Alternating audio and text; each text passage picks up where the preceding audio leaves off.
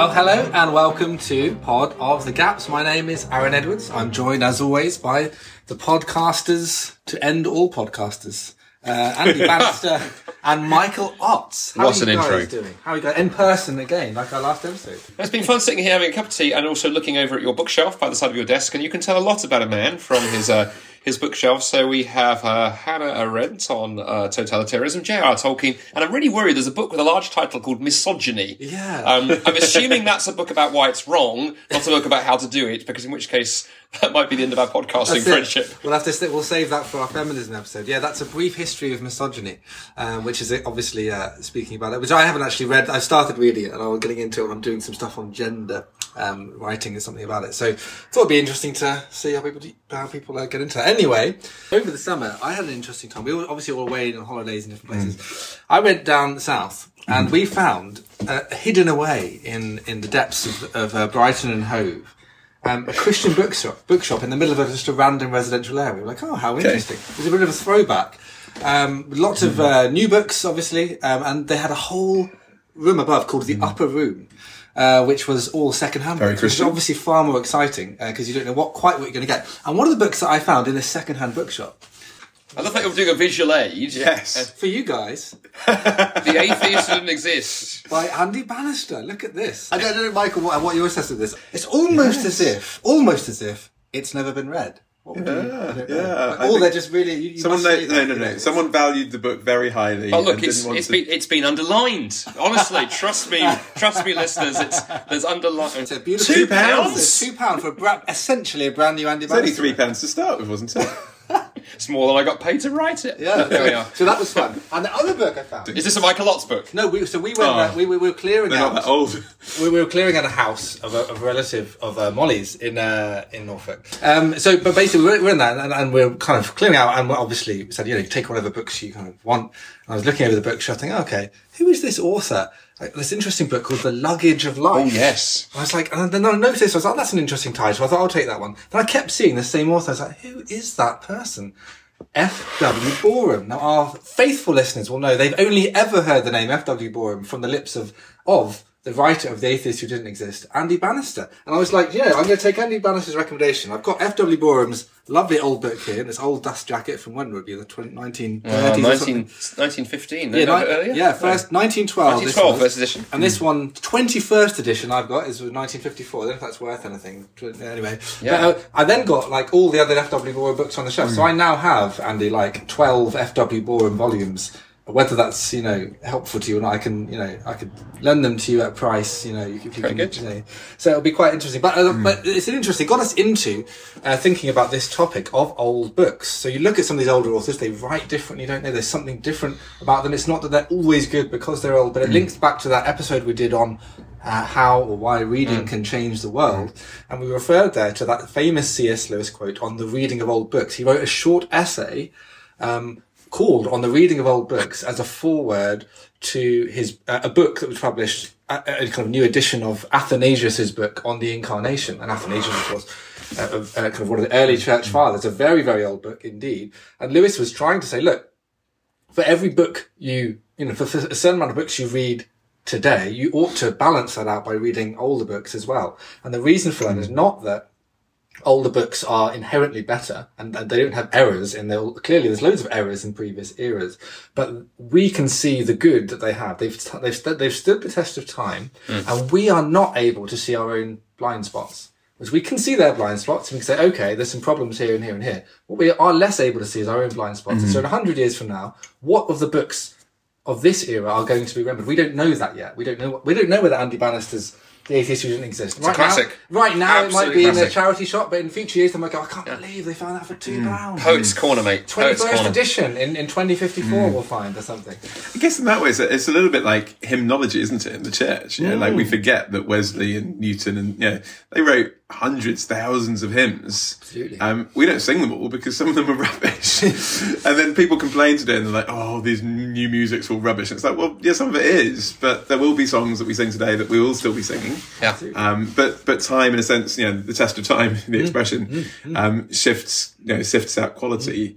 And so in a, in a way, when we're reading our books, the beauty is we now know in a way which ones are worth reading and which ones aren't because they're the ones that are still around that st- people still read. absolutely. Yeah. Oh, that's right. And I think um, I think that sort of phrase that uh, whether it's in the same quote but elsewhere, you know, Lewis talks about the kind of allowing the fresh breezes of history to blow through Yeah. our minds. No, I love the way he, he put that and you introduced that that um, you know Christians are not mm. immune from jumping on bandwagons like we mm. all are, and there you know there are certain books mm. uh, that suddenly come into vogue and everyone's reading them. In fact, fun enough, uh, I have never read you know, the Harry Potter series, and the reason is not for any. Uh, I know exactly not for any spiritual reason or anything. I've read plenty of fantasy, but it was because at the time everybody was reading it, and being countercultural, I was like, "Well, stuff it, I'm not going to read it." um, now, at some point, I probably should.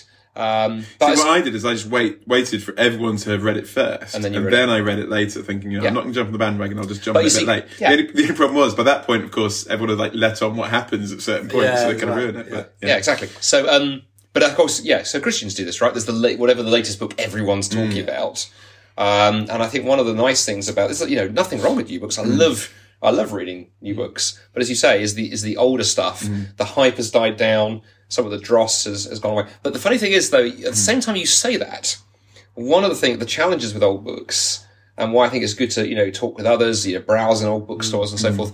Yeah, there's the classics, right? And in terms of sort of hmm. Christian history, I mean, there's there's there's writers who are famous, you know, Spurgeon, for example, going further back, you've got the Reformers, and you mentioned Athanasius, mm-hmm. you know, which have stood the test of time. Everyone knows about. One of the things I liked about Boreham when I came across him and um, yeah, exactly. I've been a champion of him for some some time. I found him uh, through Ravi Zacharias, and we've talked about Ravi's fall uh, from from from Grace uh, in previous episodes. But there was also good stuff I learned from from Ravi, and Ravi had discovered Boreham. At his time, he was talked about as being um, Boreham was talked about as being one of the most influential preachers of his generation.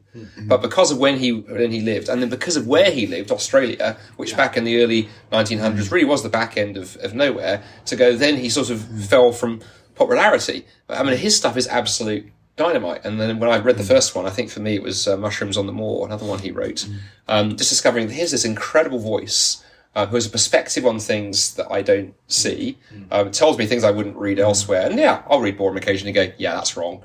Um, but other things I'm like, I haven't thought about that. And so I think it's not just the classics, it's also just finding those nuggets of wisdom um, from men and women who have lived through different times, who've been faithful in their generation. In Boreham's case, I mean, he lived through you know two, he fought in, or lived through two world wars, um, and uh, you know, and you know, migrated from one side of the world to, to the other, left everything, and just this incredible life of ministry, and then writes out of that, that wisdom. So there are some amazing resources out there that we, we miss if we just go, okay, what is the Christian Twitter sphere talking about? Let's just read what's in the in the in the top 10 And the, I I think I just underline, I, I get really frustrated quite often when basically every Christian I know is reading the same book. And then, a few times I've then like, oh, I probably should read it. And I start reading it. I just think, it's not actually that good. Yeah. And, but no one dares say it. And I wonder whether almost, you know, sometimes it's just like, it's now accepted that this is the book everyone has to say is wonderful. Hmm. And then people actually read it. And it's like, you know, we can be honest about this. And, you know, different people might find some books more helpful than others. I had the same with my theology of preaching and dialectic. It felt like it was just going viral, you know, like 15 people, I think. were- Well, it is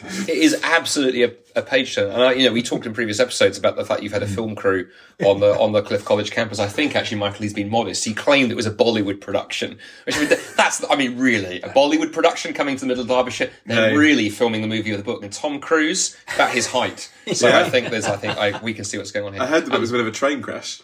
Oh, Oh, Yeah. yeah, it was. That's, that's But, what um, were filming. That. the other thing with the old the old book piece, of course, it connects, Mm. doesn't it, to our previous episode? Because in the previous episode, um, you know, assuming every listener listens avidly to every episode we do, we talked about homeschooling, Mm. and obviously, Aaron, you and I are both kind of advocates for that. And one of the things that we like, and I don't know if this Mm. is true for the curriculum that you use, the, the, the homeschool curriculum that we bought.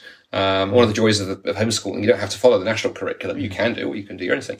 Is a very book-based curriculum. So as well as more modern Yeah. stuff, our kids are engaging with the classics, and it's fantastic. One of the Yeah. best buys, or actually best buys, it came in the package of books, was um, I think it's Usborne, who are not a Christian Yeah. publisher, have done this a fantastic condensed version of the plays of Shakespeare.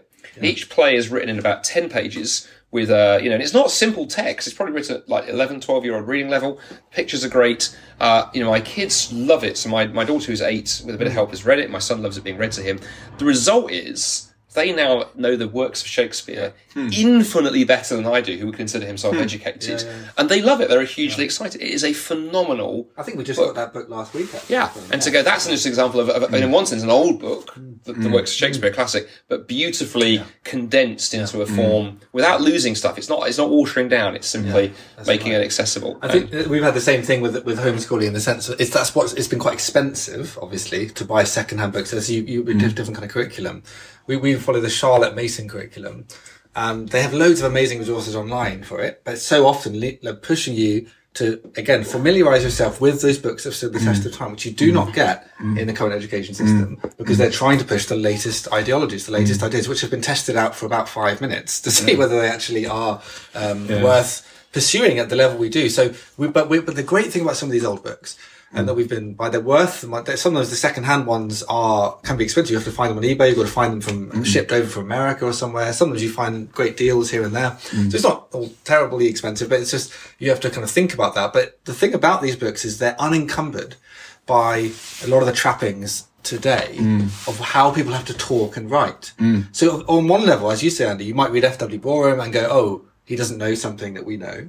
But more often than not, you'll read some of these authors and go, they are not laden down with the kind of caveats we have to be mm-hmm. laden down to talk about stuff. They can talk a little bit more generally about things and not feel like, oh, I'm not allowed to talk like this in any way. Mm. And I'm not talking about people using actually dangerous views, mm. which are generally heinous. I'm just talking about being able to sum things up, being able to make broader connections between themes and topics, to, mm. to speak at that wider level. And postmodernism, the, the kind of era in which we live, is forcing you to specialize because it's saying you shouldn't be so arrogant to assume you can make any connection between mm. knowledge or mm. theme or subject. And actually, previous generations, even early to mid 20th century, mm. you had so many writers, C.S. Lewis being one of them, um, who was sort of making general connections and able to speak truth that, that, that most people are like, yeah, that rings true for me. And I'm thinking that they're educated well to the, to the extent where they're Yeah. versed in the classics. They can read and write properly. And they can actually make those connections. Now we're almost like, oh, I couldn't possibly speak on that. I'm only a specialist in this tiny, Yeah. tiny area. It's kind of I was going really to. It's good. funny, you you know, we think similarly on a lot of this stuff because I was going to. Um, I was going to affirm exactly the same thing. That I think one of the things I've appreciated uh, reading, you know, older older writers, you know, men and women writing, you know, even sort of fifty years ago, but certainly hundred years ago ago more, is because education was broader then, as you say, because we specialised. Is their ability to dip into into things and, and connect and connect those dots. The other thing, by the way, um, you know, just to give a, a sort of plug for you know looking into old books. I mean, they can cost a lot of money. Equally, you can rummage in secondhand bookstores. And one of my favourite places to go for for UK kind of listeners or visiting Americans once travel opens up a bit is, is Hay on Wye. Um, yeah. Has I think the last count? Well, last time we went there a few years ago, had thirty-eight second-hand bookstores. That's amazing. And my the wife, highest density, I think, of second-hand yeah. bookstores in the world. And my um and, and my wife and I had an amazing day because what we did, we you know, back in the days when I was I was a student, so we were on one income, we we hadn't got a lot of money. But what we did is we gave ourselves each a budget of twenty quid, and we kind of we had fun. We went we, we went away for two hours each and met again for lunch, and then two hours each, and then we sort of shared what we'd found. Wow. And we got like, some real treasure troves. I'm in Quranic studies as my specialism. I got this beautiful old edition of the Quran that probably actually was worth about fifty quid, and the books bookstore didn't know what they'd got. Right. And I've all kind of amazing things. But one other thing I love about old books, mm. as a little sort of you know plug for reading them, this this edition that I, of, of, of Boreham you've got here that I'm flicking through. If only you could see mm. this at home, um, doesn't exhibit this. But often when you buy old books, is I love some of the little sort of personalised things. Yes. it mm. connects you to Christians from the past, and sometimes today we are so we are so sort of historically unaware, we forget that we mm. stand, you know, surrounded by this great cloud of witnesses, as Hebrews puts it. Mm. And I love the fact that some of my older books, you know, seeing where the previous readers have underlined things. Mm. One of my one of my more recent copies of Boreham, I forget which one of his I just I just bought the other month, has got a beautiful dedication in the front that I think a grandmother had bought and, and, and written to their, their grand and just commending them in the faith. Yeah. And it was written sort of 1934 or something. I was like, it's just there's that you're, you've got that connection to history, mm. and I think anything that connects us a bit more to history mm. is not a bad thing.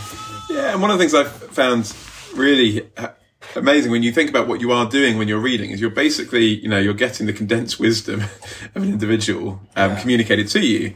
Um, something that happens often, you know, you go to the Christian conference and you've got, you know, big well-known speaker or whatever. People are like, oh, can you get on their table at dinner? You know, wouldn't it be great to have 10 minutes with, you know, whoever it is, Don Carson or whatever. I think actually, or Andy Bannister, yes, I mean, there's a big queue for his table. For two pound, But but actually, when I'm reading someone's book, I am getting their condensed wisdom at any time I like. Yeah. And now, of course, you know, go to a Christian conference, you can meet Christians who are alive today, but but the beauty that we can tap into the wisdom of Christians of previous generations who are no longer with us, um, but actually to listen to their voice.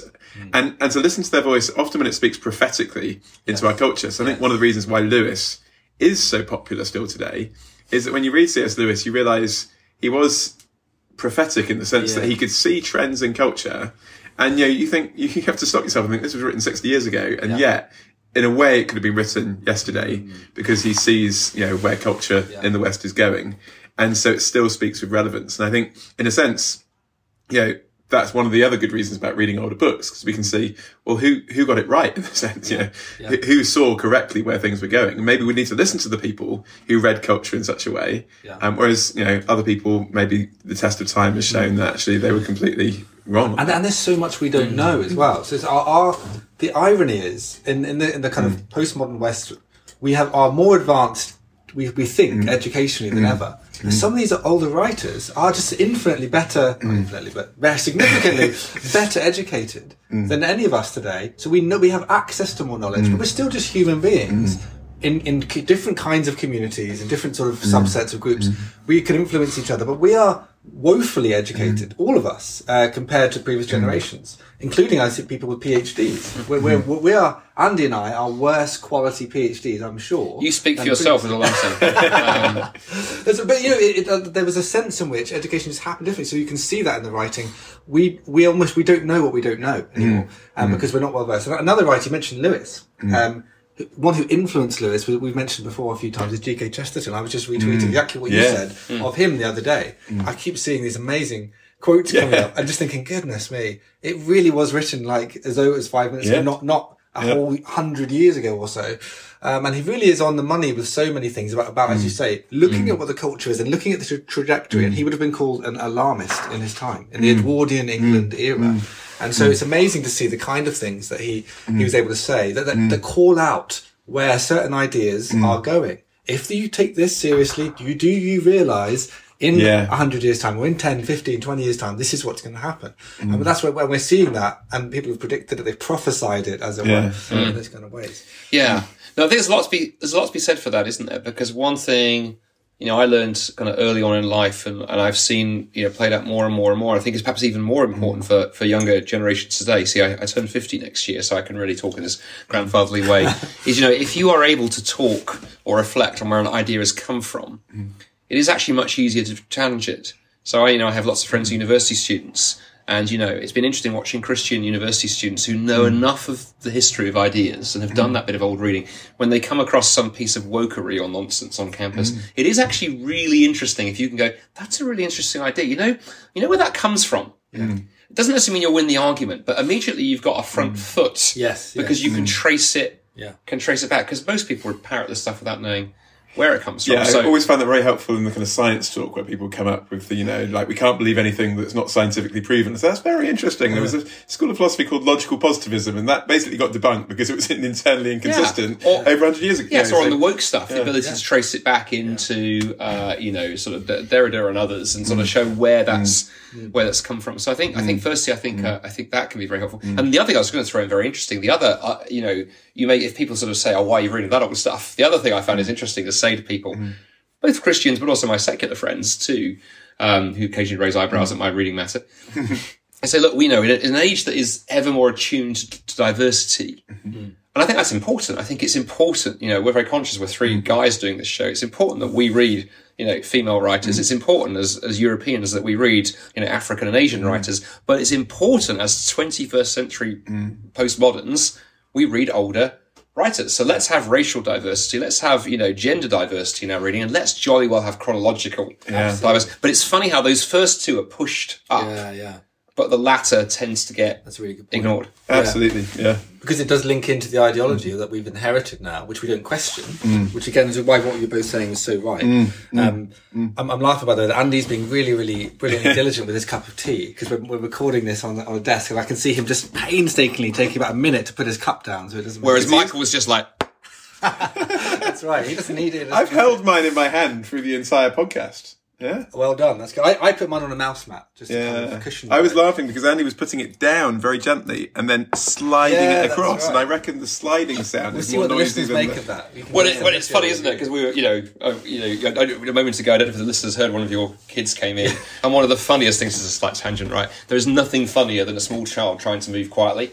Like my, my son is normally not too not too bad, but when Chris, who's six, tries to move quietly, that's when there's bangs, there's crashes, things fall over. So uh, like when they uh, whisper, I'm whispering like this. it's crazy. Yeah. Anyway, I've completely forgotten where I was going to say. What were we Oh yeah, about? ideologies. That was- Ideologies. So, so it was the things you were both saying there about mm. being able to diagnose the roots, the mm. genealogy of the ideology, uh, where people. The reason why that's powerful is because it, the ideologies are things you assume to be mm-hmm. true, and you mm-hmm. don't ever need to th- question them. It's a bit like. What, what was the famous thing? I forget who said this. The um, thing about the two fish in the water. How's the water today? Oh, that was. that? Um, I'll come back there in a minute. That was uh, David um, Foster Wallace? Foster Wallace. Thank you. In, uh, this is water. Yeah, and so it's like you wouldn't ask that because fish just uh, we swim in that water. We don't ask how it is. We don't know there's a different kind of option. Uh, and so I think this is the thing today. With the scary thing is we can see. Hang on, the other generations are often going. What? This is crazy. And people mm. are going, oh no, this is just assumed. You just mm. have to know this. Mm. And we have this narrativization of history where all this bad stuff used to happen. Misogyny, um, slavery, used, you know, and all this thing. We're now trying to kind of edge our way out of these things. We've been had loads of great civil rights. Um, there's the narrative of progress. Yes. And so it does make everyone go, well, sure, Boreham might have Mm. said some great stuff, but he was talking at a time when, at the very same time, there was segregation happening in the Mm. States, even though he's in Australia. There's all sorts of other things happening. There's, there's sort of syst- Mm. systemic misogyny, and therefore everything else everyone thought at that time is tainted. It's like Yes. infected with a kind of cancer. You think, that is a really bizarre thing to say. And as if we are not at Mm. all infected with anything. Well, exactly. And to go, I think what's really interesting, and, and I agree that's everywhere. And you look, you know, as we write this to go, it seems scarcely a day goes by without the story of, you know, some statue getting cancelled, uh, you know, or some university purging its reading list. And I found one interesting pushback there is to go, you know, most people, even those who don't have any Christian faith, are very in favour of the golden rule. You know, do unto others as they would have to do unto you. And it's quite fun to say, maybe we should be careful about the way we treat older writers, even those that we don't wholly mm. agree with, because one day we will be the older generation. Yeah. And it's so, so I, that I don't think that mm. occurs sometimes to many progressives today. Mm. Actually, that you know, okay, we look back 100, 200 years and we get tempted to go, oh, really? They thought that? Well, 100 years forward, if we're not careful, and I, I my hope would be that 100, 200 years on. Uh, our descendants look back at this period and go, you know, they got some things wrong, but there were some brilliant writers and some brilliant things said, and they preserve the, what mm. we've done here. Mm. Um, but if we, you know, just sort of do firebomb the past, mm. the danger is we set a trend that we, you know, then they'll come for us. So treat the past the way you'd want the future to treat So us. true. And just, yeah, go on, Michael. Go. No, no, no, no, you say that and then I'm going to say something else. What do you mean that? You didn't even know what I'm going to No, say. that- I was- I was I'm just assuming that was related to what Andy It's was always going to wisdom. say. I, I, I was just going to There's slate three Michael points, I know.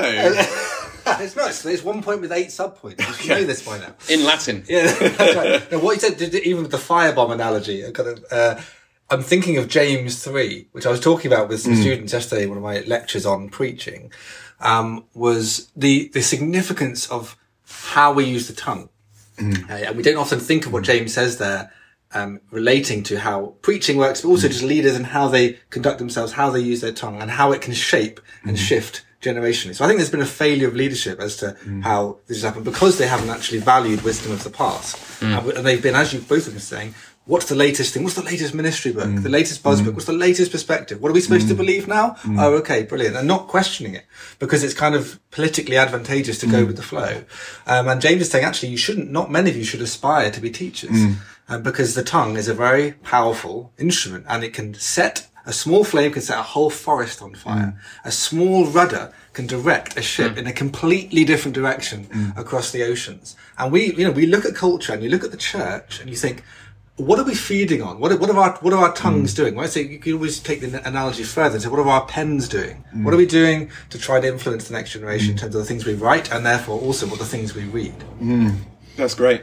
Uh, what I was, I know I don't think I'm actually the host. I'm, are you the host, Aaron? yeah, I think I- forgotten who's the host. Yeah, I, I, yeah, yeah, you can Yeah, say something. but I was going to, was going to say something, but I also ask a question because I think to ground this, because I'm conscious of the time, um, maybe it'd be really helpful to give three book recommendations.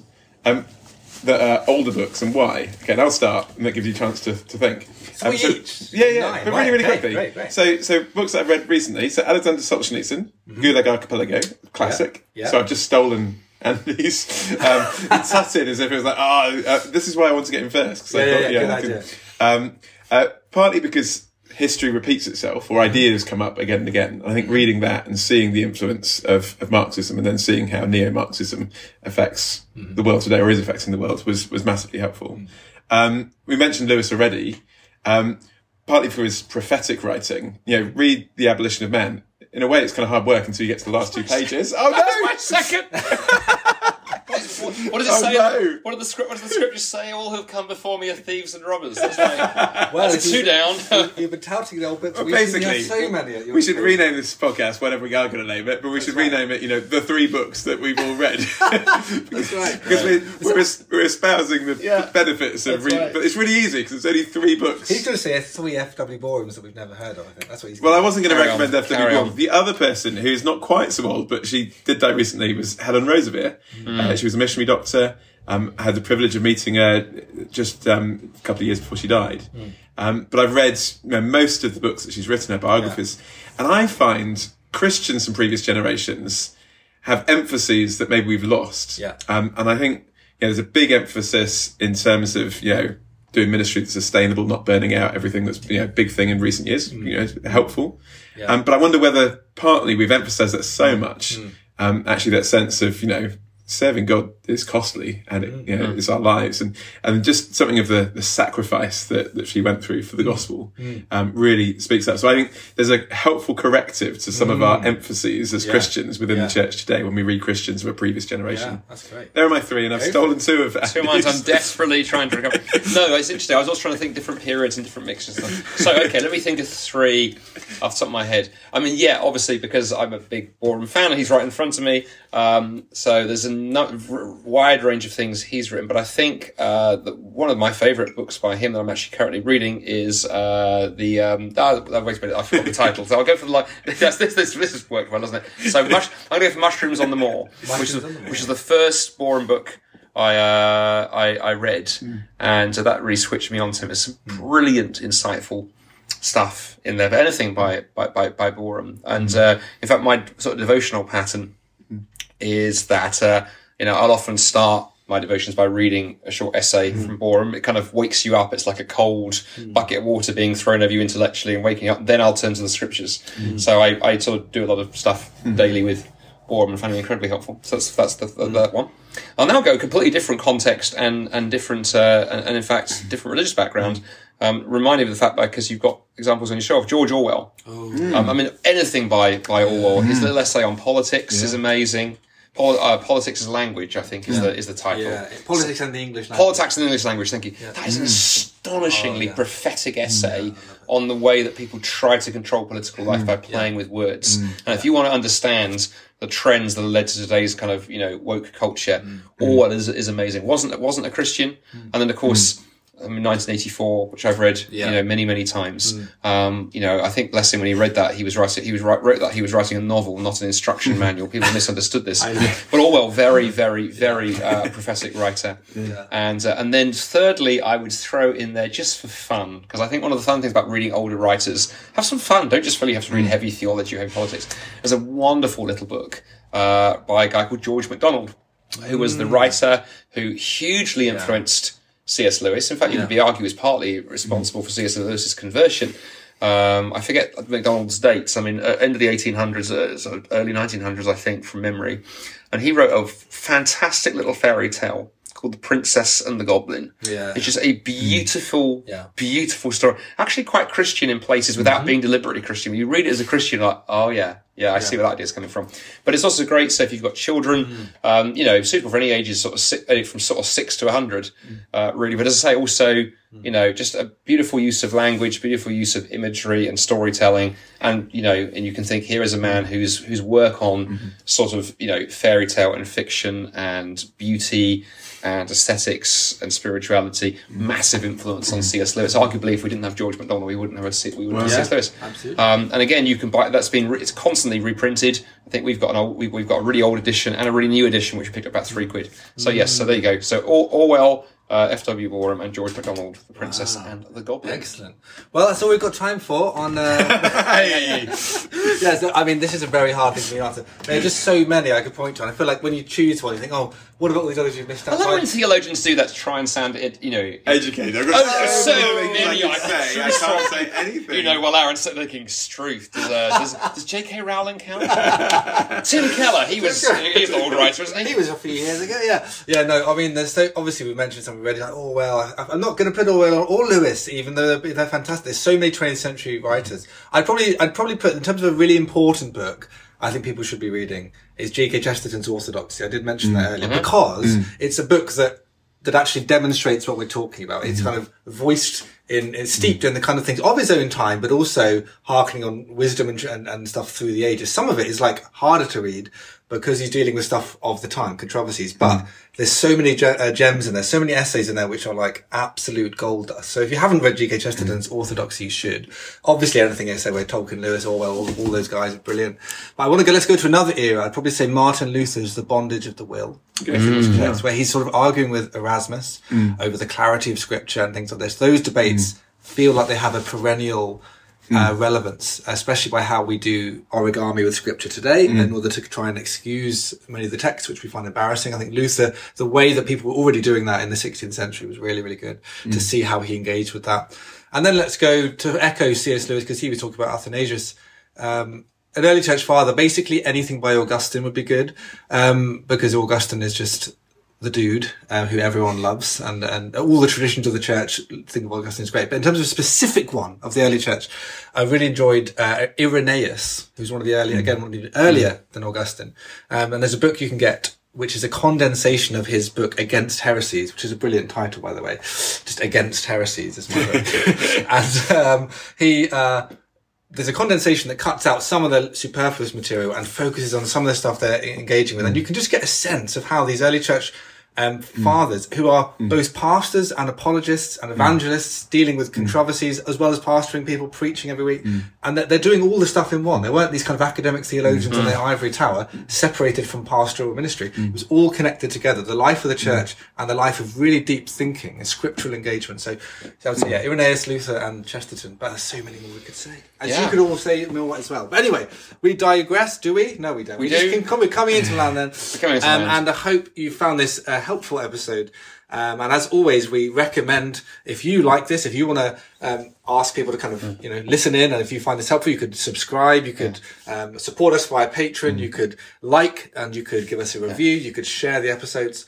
And, And if you're listening to this in 300 years' time because you believe in listening to old podcasts, Someone's going to write on the read on the listening of old podcasts one day. Yeah, They will. Part of the gaps will feature. We hope. We hope. Um, Yeah. So anyway, we'll see you. We won't see. We always do this wrong, don't we? we do. Well, Well, you'll hear us next time Time. on Pot of the Gaps. and on that bombshell, goodbye. Bye bye. Bye